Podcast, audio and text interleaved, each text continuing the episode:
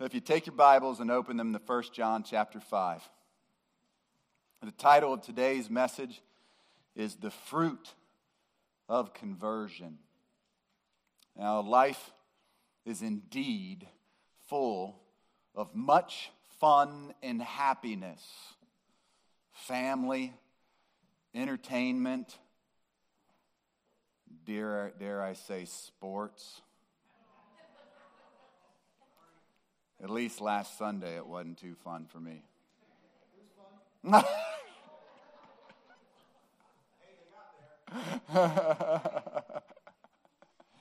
All kidding aside, whether it's family, entertainment, sports, animals, you know, the natural things in life, um, by all means, we should enjoy them as long as, you know, we are not engaged in sin in those activities or perhaps tempted to sin.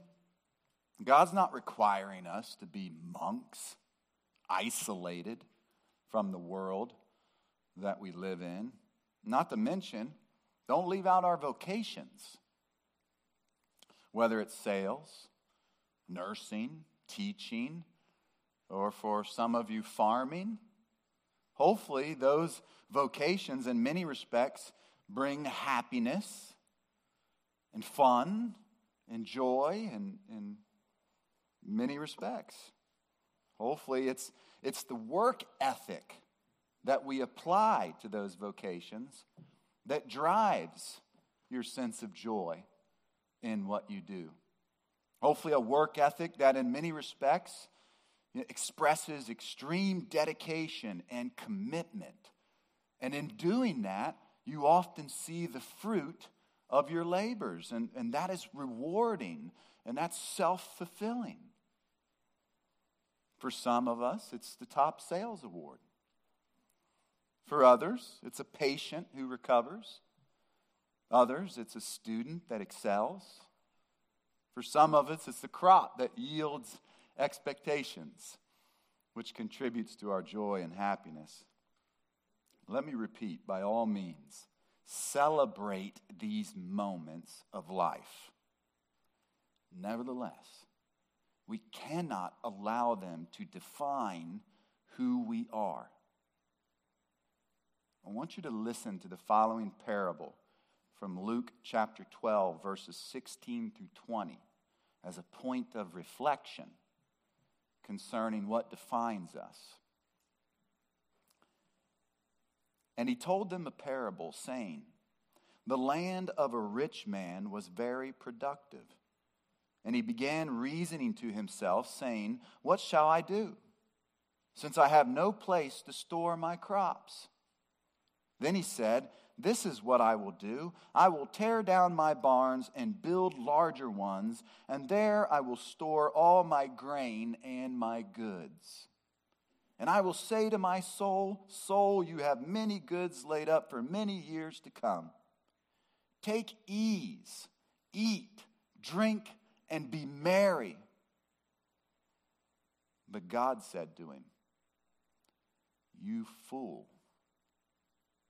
this very night your soul is required of you. And now, who will own what you have prepared? One day, our soul will be required of us. No matter what we enjoy in this world and apply ourselves to, nothing comes close or compares to knowing Christ. Absolutely nothing. What's more, in that day where our soul will be required of us, none of us know the time of that day. Could it be this year? Could it be this day? I hope and pray that's not the case. We have much work to do together for the cause of Christ. But nevertheless, as Paul said, to live is Christ, to die is gain. Do we believe that?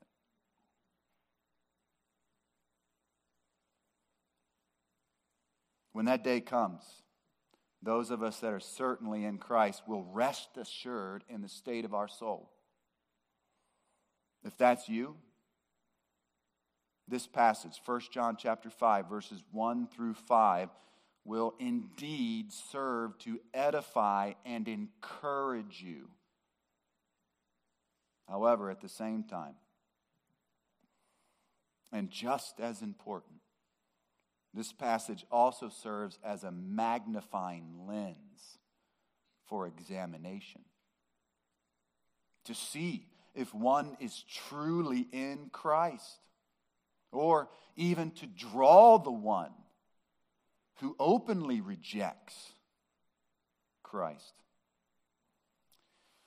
None of us are naive in thinking that the church is impervious to false converts or actual imposters. We saw that in chapter 2, verse 19, when John said, They went out from us, but they were not really of us. For if they had been of us, they would have, been, they would have remained with us. But they went out so that it would be shown that they are all not of us. That said, how might we be more discerning regarding this idea, this discussion of the fruit of conversion?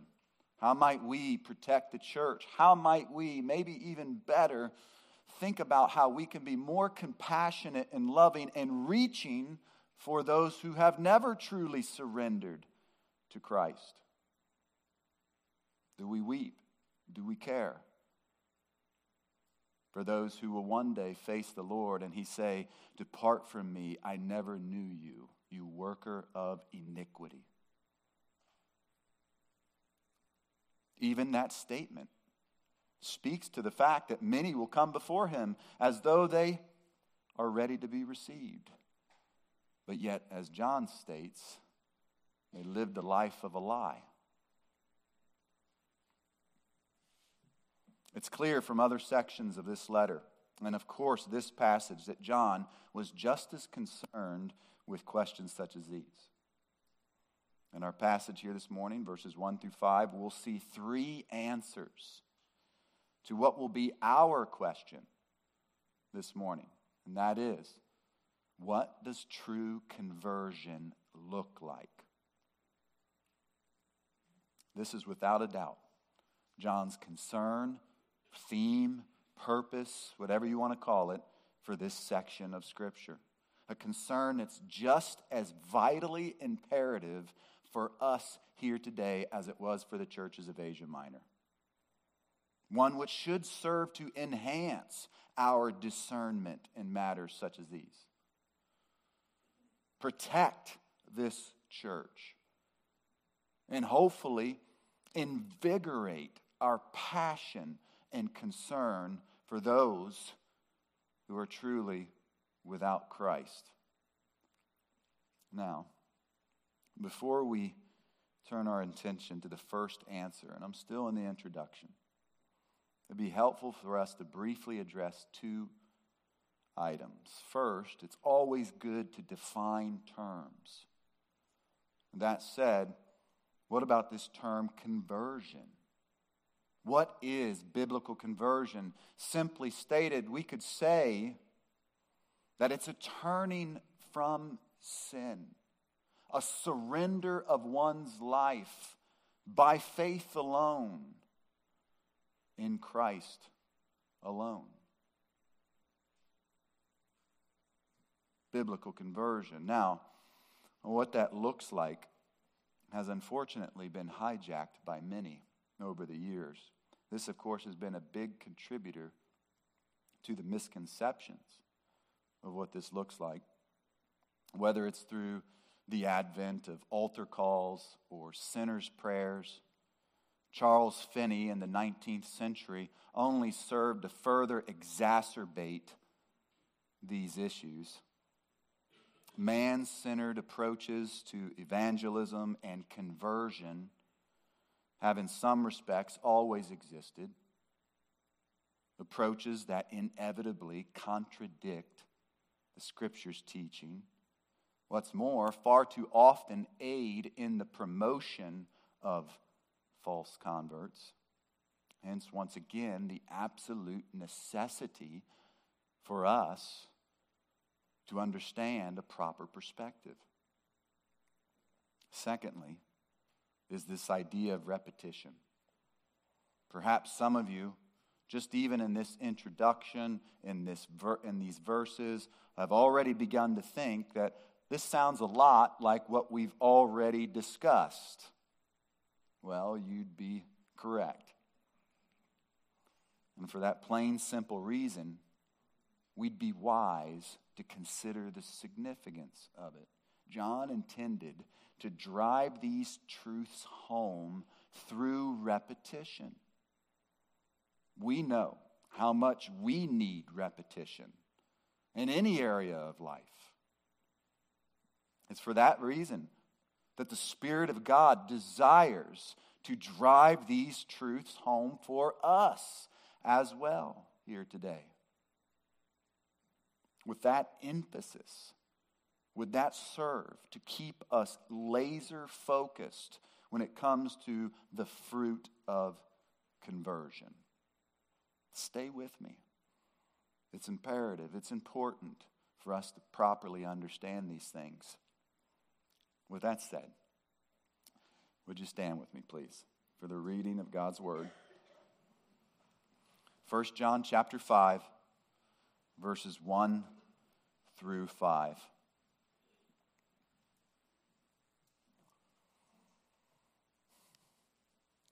Whoever believes that Jesus is the Christ is born of God. And whoever loves the Father loves the child born of him. By this we know that we love the children of God, when we love God and observe his commandments. For this is the love of God, that we keep his commandments, and his commandments are not burdensome. Who is the one who overcomes the world? But he who believes that Jesus is the Son of God. Let me read verse 4 because I skipped over that one. For whatever is born of God overcomes the world. And this is the victory that has overcome the world, our faith. You may be seated.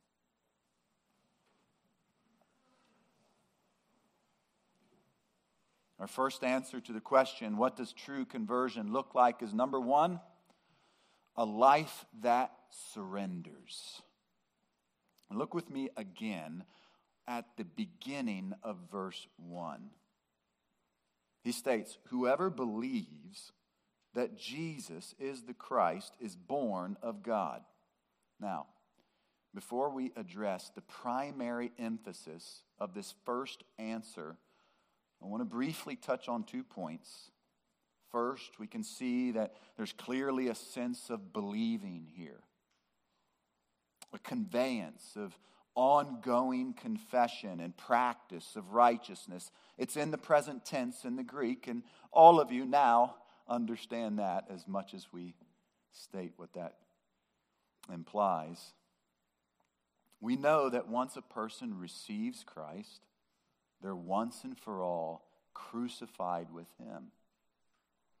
Nevertheless, true surrender always produces ongoing works.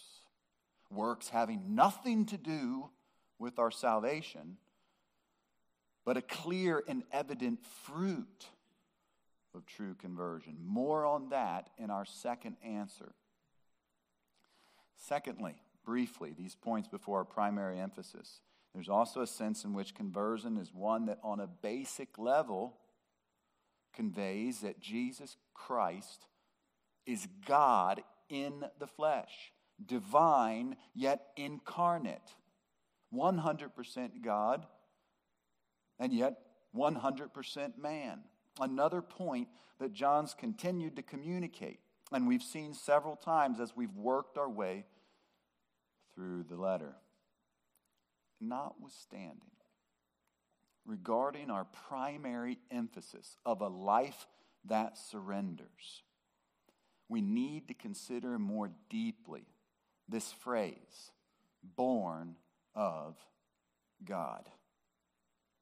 Let's connect the dots with some context.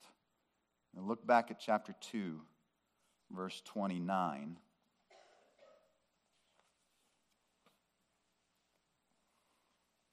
John states, If you know that he is righteous, you know that everyone also who practices righteousness is born of him. And then in chapter 4, verse 7, we read, Beloved, let us love one another, for love is from God, and everyone who loves is born of God and knows God. Now, you don't need to turn there, but you can make a note and reference it later. Two others from John's Gospel. John chapter 1, verses 12 and 13 read, But as many as received him, to them he gave the right to become children of God, even to those who believe in his name, who were born, and we've referenced this several times, not today, but throughout these messages, not of blood nor of the will of the flesh, nor of the will of man, but of God.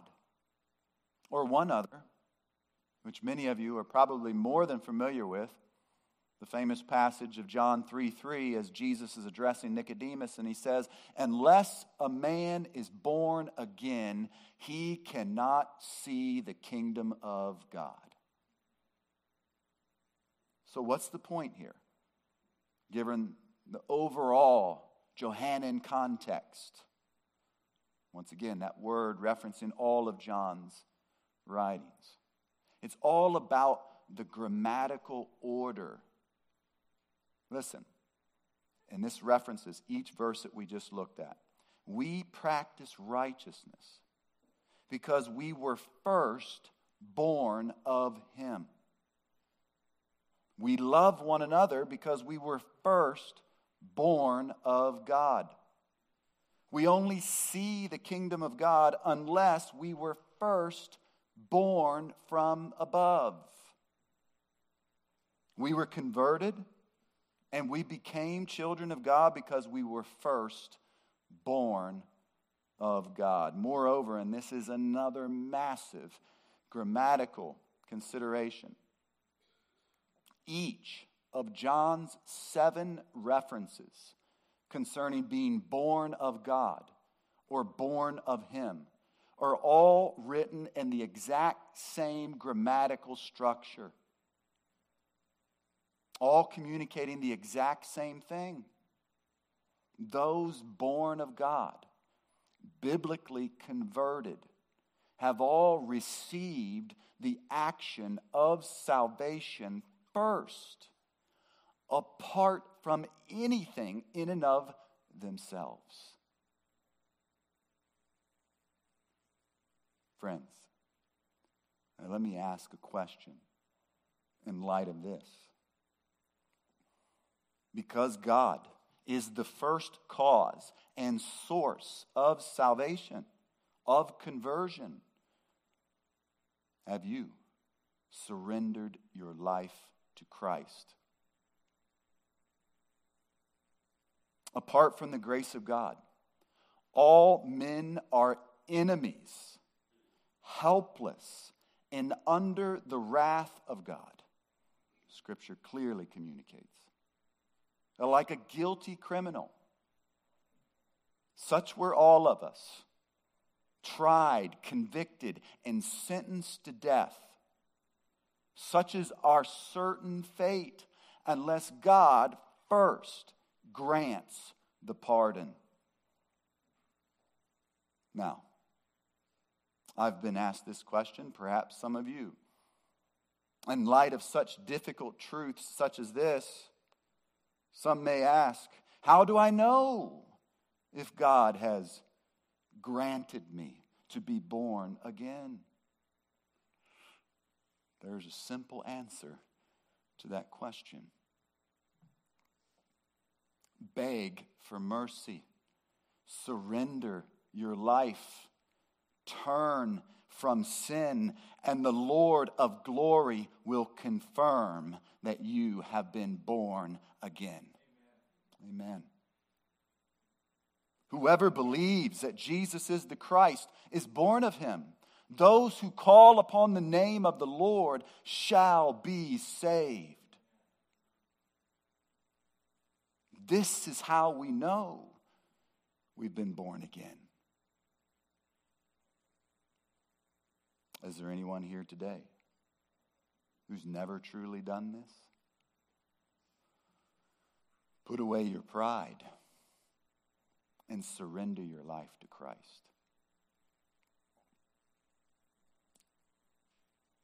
As for those of us who have truly surrendered, what does true conversion look like? What does it produce? Paul in Romans chapter 6, verses 8 through 10, spoke of what flows forth from this type of surrender. Listen to this awe inspiring truth as he communicates what is true about Christ and then culminates in what is true about you, believer. You who've been born from above. Now, if we have died with Christ, we believe that we shall also live with him, knowing that Christ, having been raised from the dead, is never to die again. Death no longer is master over him. For the death that he died, he died to sin once and for all. But the life that he lives, he lives to God. Even so, consider yourselves to be dead to sin, but alive to God in Christ Jesus. That's a promise for you, beloved, those of you that are in Christ. What a privilege it is to receive and experience such freedom from sin. It has no mastery over you no more because you have been born from above. Would this cause us to humbly worship and to praise Him more? You love because He first loved you. As we examined in chapter 4, in light of such undeserved mercy, would we surrender even more of our lives to Christ? Yes. By the sovereign grace of God, you surrendered at the point of your conversion. But, oh, brothers and sisters in Christ, God is calling you each and every day to continue to surrender your life to Christ this is what true conversion looks like. What does that look like for you? Husbands and wives, co workers. How are we surrendering our lives to Christ? A life that surrenders is clearly a reflection of true conversion as well as a life that obeys. And that's our second answer to the question what does true conversion look like? It's a life that obeys. Look at the second half of verse 1 and then verse 2. And whoever loves the Father loves the child born of him. By this we know that we love the children of God when we love God and observe his commandments. Now, if you recall, way back in our introductory message, we identified three major themes for the letter as a whole. You might recall number one was a proper belief, number two was a willful obedience, and then number three was a selfless love. They're in our first answer this morning, a life that surrenders, we primarily saw a proper belief on display. In this second answer, a life that obeys, we'll see the other two themes. That said, let's deal with the selfless love and how that connects to a life that obeys. Now, John, throughout this letter, links these two concepts of love and obedience. What's more, especially given the context of 1 John, it's all about the love of one another. They're inseparably linked. Obedience that manifests itself in love for the body of Christ. How do we know that one has truly been converted? They love the child who's been born of him, the children of God. In chapter 3, verse 14, John painted a powerful picture concerning this love and obedience for the body. He said, We know that we have passed out of death into life because we love the brethren.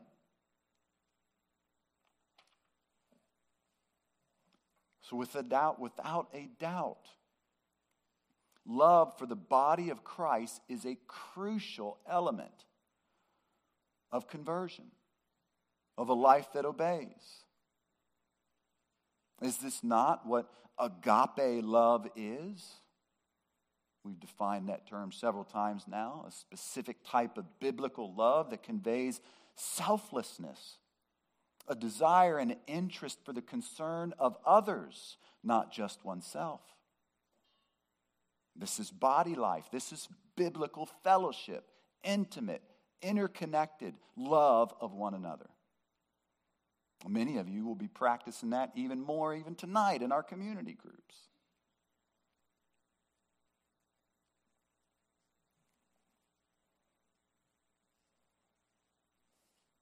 Having said that,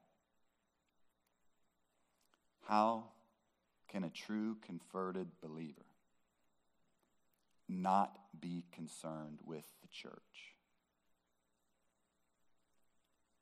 Doesn't work that way.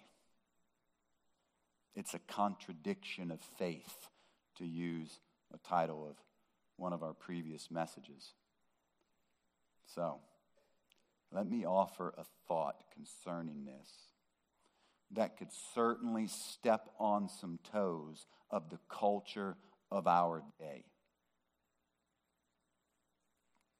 Today's technology, which, by the way, we certainly take advantage of and appreciate, has unfortunately deceived many churches as well. And that deception relates to the oxymoron online church or Zoom church. Now, let me say one thing up front. There are some incapable of attending due to health reasons or other severe extenuating circumstances. I am not talking about these beloved brothers and sisters. We love them. And in many respects, these beloved brothers and sisters are doing everything within their power to stay connected to the church through technology. We're thankful for the technology from that perspective. Amen? However, for those who are fully healthy and capable of attending, yet choose to practice church online, or even worse, not even desire the fellowship of the body, yet claim to walk in the light, Beloved, that's troubling. That's concerning. And we should be concerned about the state of their souls. John, earlier in chapter 3, verses 7 and 8, commanded us to not be deceived.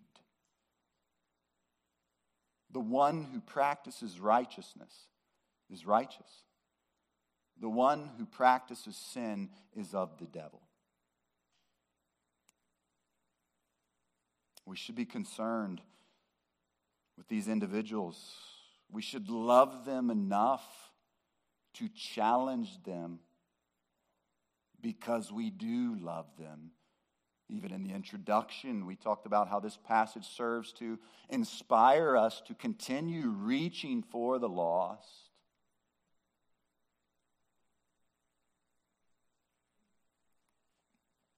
In the same way that this passage inspires us to do that, to practice more love and obedience, let us never forget God can also use it to convict the heart that's never truly surrendered.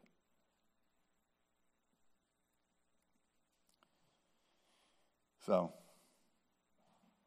if love and obedience are inseparably linked, one can't help but live a life that obeys in all areas of life. Look again at verse 2.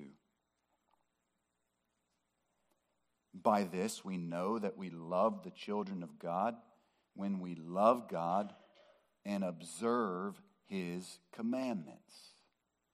Now, first off, and this is another theme of repetition, don't forget, don't miss the vertical priority of our lives. Following his love of us first and our love for him. Everything else is simply the result of these two components. It drives us. Many of you will even remember, as John wrote earlier, the distinction between Cain and Abel. Remember how we considered the horizontal factor versus the vertical in that illustration.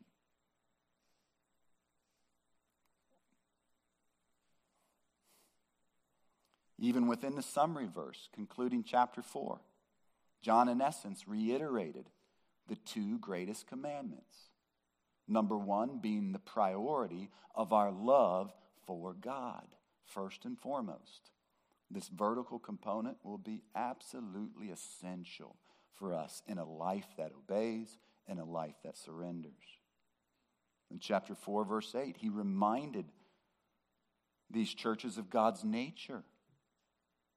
You'll remember when he said that God is love. It's his nature that abides in us, which in turn causes us to prioritize our love for him.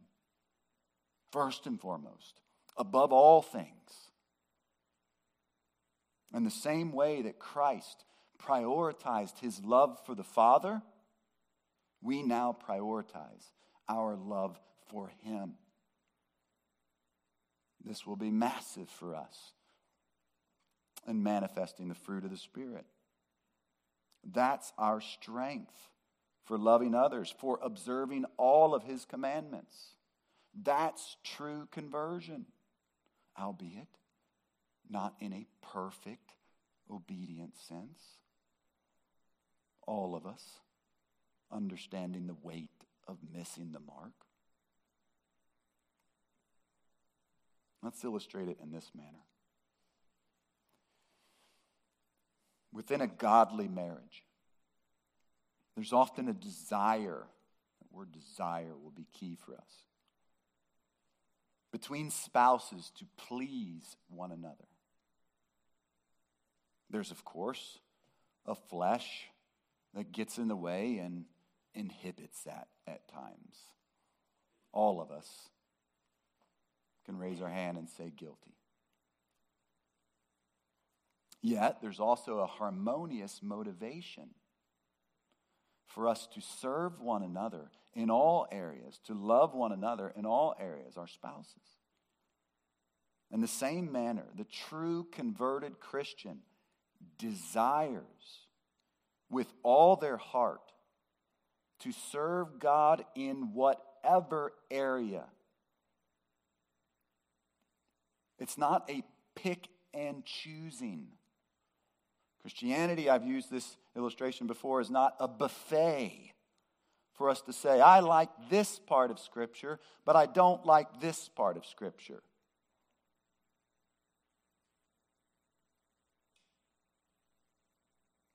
The Christian is called to observe or keep all of his commandments. To repeat John's words from chapter 2, verse 3 By this we know that we have come to know him if we keep his commandments. Now, in addition to complete and total desire for obedience, there's even more. Notice I continue to use this word desire connect it with desire to please with the marriage illustration. It should not be a burden for spouses to love each other. It's not just a check the box mentality. It's their will for desire to do so. To love each other, to serve each other in whatever area God has called. And when I originally crafted this title, Willful Obedience, for one of the primary themes, it was this next verse that played a major reason for doing so. Look with me at verse 3.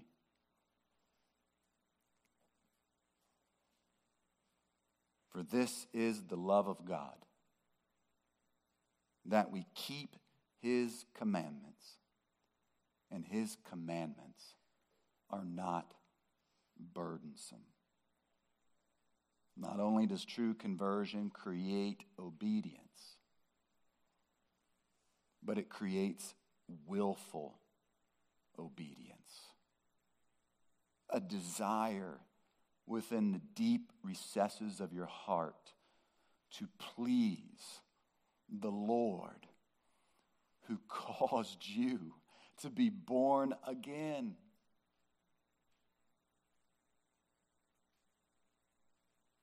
This word burdensome carries the idea of being oppressive to keep his commandments is not difficult or oppressive. Now, hear what I'm not, don't hear what I'm not saying. This in no way communicates a sense of constant victory. Paul clearly demonstrates that himself as an inspired writer of Scripture in Romans chapter 7. You know the verse, I'll paraphrase it. But why do I do what I don't want to do? However, he didn't remain in that mindset, did he? It was his total surrender and dependence upon Christ and his strength that enabled him to per- proclaim the following verses Wretched man that I am, who will set me free from this body of death? Thanks be to God through Jesus Christ. It's this type of focus that enables us to personalize the psalmist words from Psalm 119, verse 32, when he said, I shall run the way of your commandments. For you will enlarge my heart. Beloved, is that your desire to run for Christ? Here recently, I had an opportunity to watch, some of you have had this opportunity along with me, a short missionary video from a man who is serving the Lord in Nepal. And it so impacted me when that video started. He said, I want to live for Christ, I want to die for Christ. He's running after the Lord, and his, the commandments to him are not burdensome.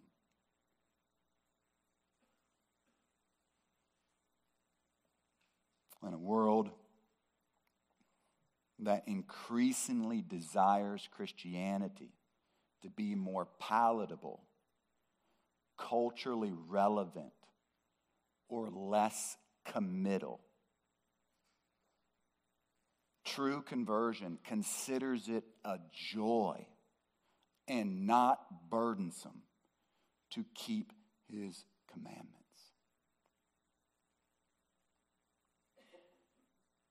Now, understanding the weight of this from a pastoral perspective, before we move to our third answer, let me offer a thought of encouragement, perhaps for some of you. Because you know what? The reality of it is, is that we always don't feel, there's times where we don't always feel like we're running for Christ. Am I right? Every believer has indeed experienced definitive sanctification after regeneration. This idea, definitive sanctification from Romans chapter 6, that after conversion, you are crucified with Christ. You are dead to sin once and for all. You are definitively sanctified. Praise the Lord. However, we also know we're experiencing progressive sanctification. Colossians chapter 3 talks about how we take off the old man and we put on the new. With that said, there are well meaning Christians that at times doubt their definitive, once and for all sanctification or salvation or conversion. Why does this happen? I believe wholeheartedly often it stems from an individual that is perhaps too concerned with a progressive area of sanctification in specificity, where they, at least on the surface, seem to be falling short in this one area, and it pains them that in and of itself should be a good sign to you that it pains you. Beloved, don't fall into this trap. Look at the broader perspective. Does your life exhibit and reflect a life of surrender? Does your life from a broader perspective, big picture, reflect a life that obeys. A life that practices selfless love. Take comfort. Dear brother, dear sister, there is no condemnation. You have been born from above. In chapter 3, John said, communicating, inspired by the Spirit, see how great a love the Father has bestowed on you. This is what your life, big picture, broader perspective reflects. You're walking in the light. Take comfort. What's more? Not only do I want you to take comfort, not only does God's word desire for you to take comfort this morning, here's that lion of the tribe of Judah Judah moment. God's word desires for you to take courage. And that's our third answer to the question a life that overcomes.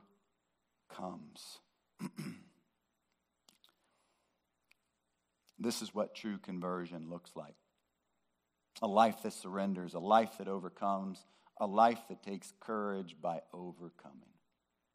Look at verses 4 and 5. For whatever is born of God overcomes the world. And this is the victory that has overcome the world, our faith.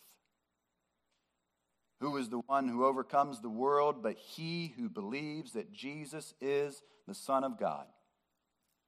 Just a couple points for us here as we draw to a close. Notice the repetition again, clearly on display. John uses the same Greek word four times in these two verses. Three times it's translated as overcome, one time as victory. Would you let that resonate deep down within your soul? You are an overcomer. You will conquer you will be victorious. All of us at times feel the weight of a world that is against us. We're in a battle with this ancient spiritual foe. Satan is using everything he can to distract you from the truth of your conquest signed, sealed, and delivered. Not to mention, each of us are at war in, on, in the members of our flesh, going back to that Romans 7 again, or to use even John, we're at war with the lust of our flesh, the lust of our eyes, and the boastful pride of life. Are you struggling to surrender? Are you struggling to willfully obey and selfless love for the body of Christ, for the lost? Take courage, Christian. You're a warrior and a conqueror in the army of the Lord.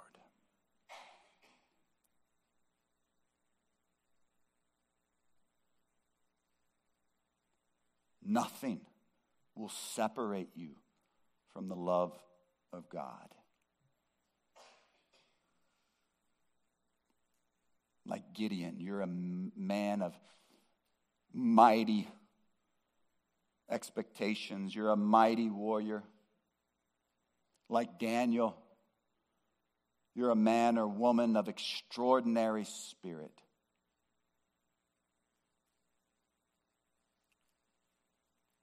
What's more, why can you have such courage? Once again, it's all about that God centered theology. Notice John mentions our faith. Even understanding our faith from a God centered theology perspective understands it and proclaims, Let him who boasts boast in the Lord. Ephesians 2, verses 8 and 9 clearly demonstrates that even our faith is a gift from God. Additionally, don't forget the significance of this grammatical structure and sequence that we've seen throughout this passage. We see it again in verse 4. This continues to empower us in His power and in His victory, not ours. Because of what He has done on your behalf, you are an overcomer. You are a conqueror. You are victorious. And then finally, this one takes the cake. This word overcome It's the same word that Christ uses to describe himself. In the Gospel of John, chapter 16, verse 33, as I read this verse, we keep talking about the illuminating work of the Spirit and how he serves to affirm and confirm the truth of Scripture and personalize and internalize it. Listen to this verse as Christ speaks about himself and specifically applies to you. These things I have spoken to you, so that in me you may have peace. In the world you have tribulation, but take courage. I have overcome the world. Amen. How can we ever doubt our conquering victory? Our warrior king, the majestic Lord and Savior Jesus Christ, has already accomplished it on your behalf.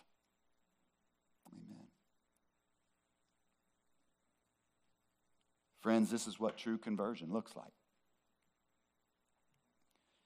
A life that surrenders, not just at conversion, begging for mercy, in need of His work of grace, but a life that surrenders on an ongoing, daily basis for the glory of God because we desire to please Him a life that obeys, practicing agape, selfless love, concerned with the body of Christ above all things, concerned in compassion for the lost, and a life that stands firm in the certain truth that we will overcome, that we will be victorious. For most of us here today, I pray these truths would only drive you to more awe and wonder and worship of the God in whom you serve. The God who redeemed your depraved and lost soul according to his purpose and according to His grace. Perhaps for some, I plead with you. Have you surrendered your life to Christ? Beg for mercy. Call upon the name of the Lord, and you shall be saved.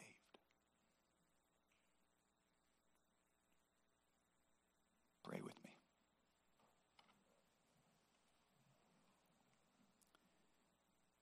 Dear Lord, we thank you for your inspired, inerrant, infallible word. We thank you, Lord, that you bought us with a price, that you laid down your life for the sheep. Lord, because of these great truths, would you cause us, Lord, to be a people of surrender, not a people of clenched fists, but a people of open hands, saying, Take my life, use it for your glory and for your honor, a people of obedience and love, and a people of victory and courage because you have overcome. In the precious name of our majestic Lord and Savior Jesus Christ, we pray. Amen.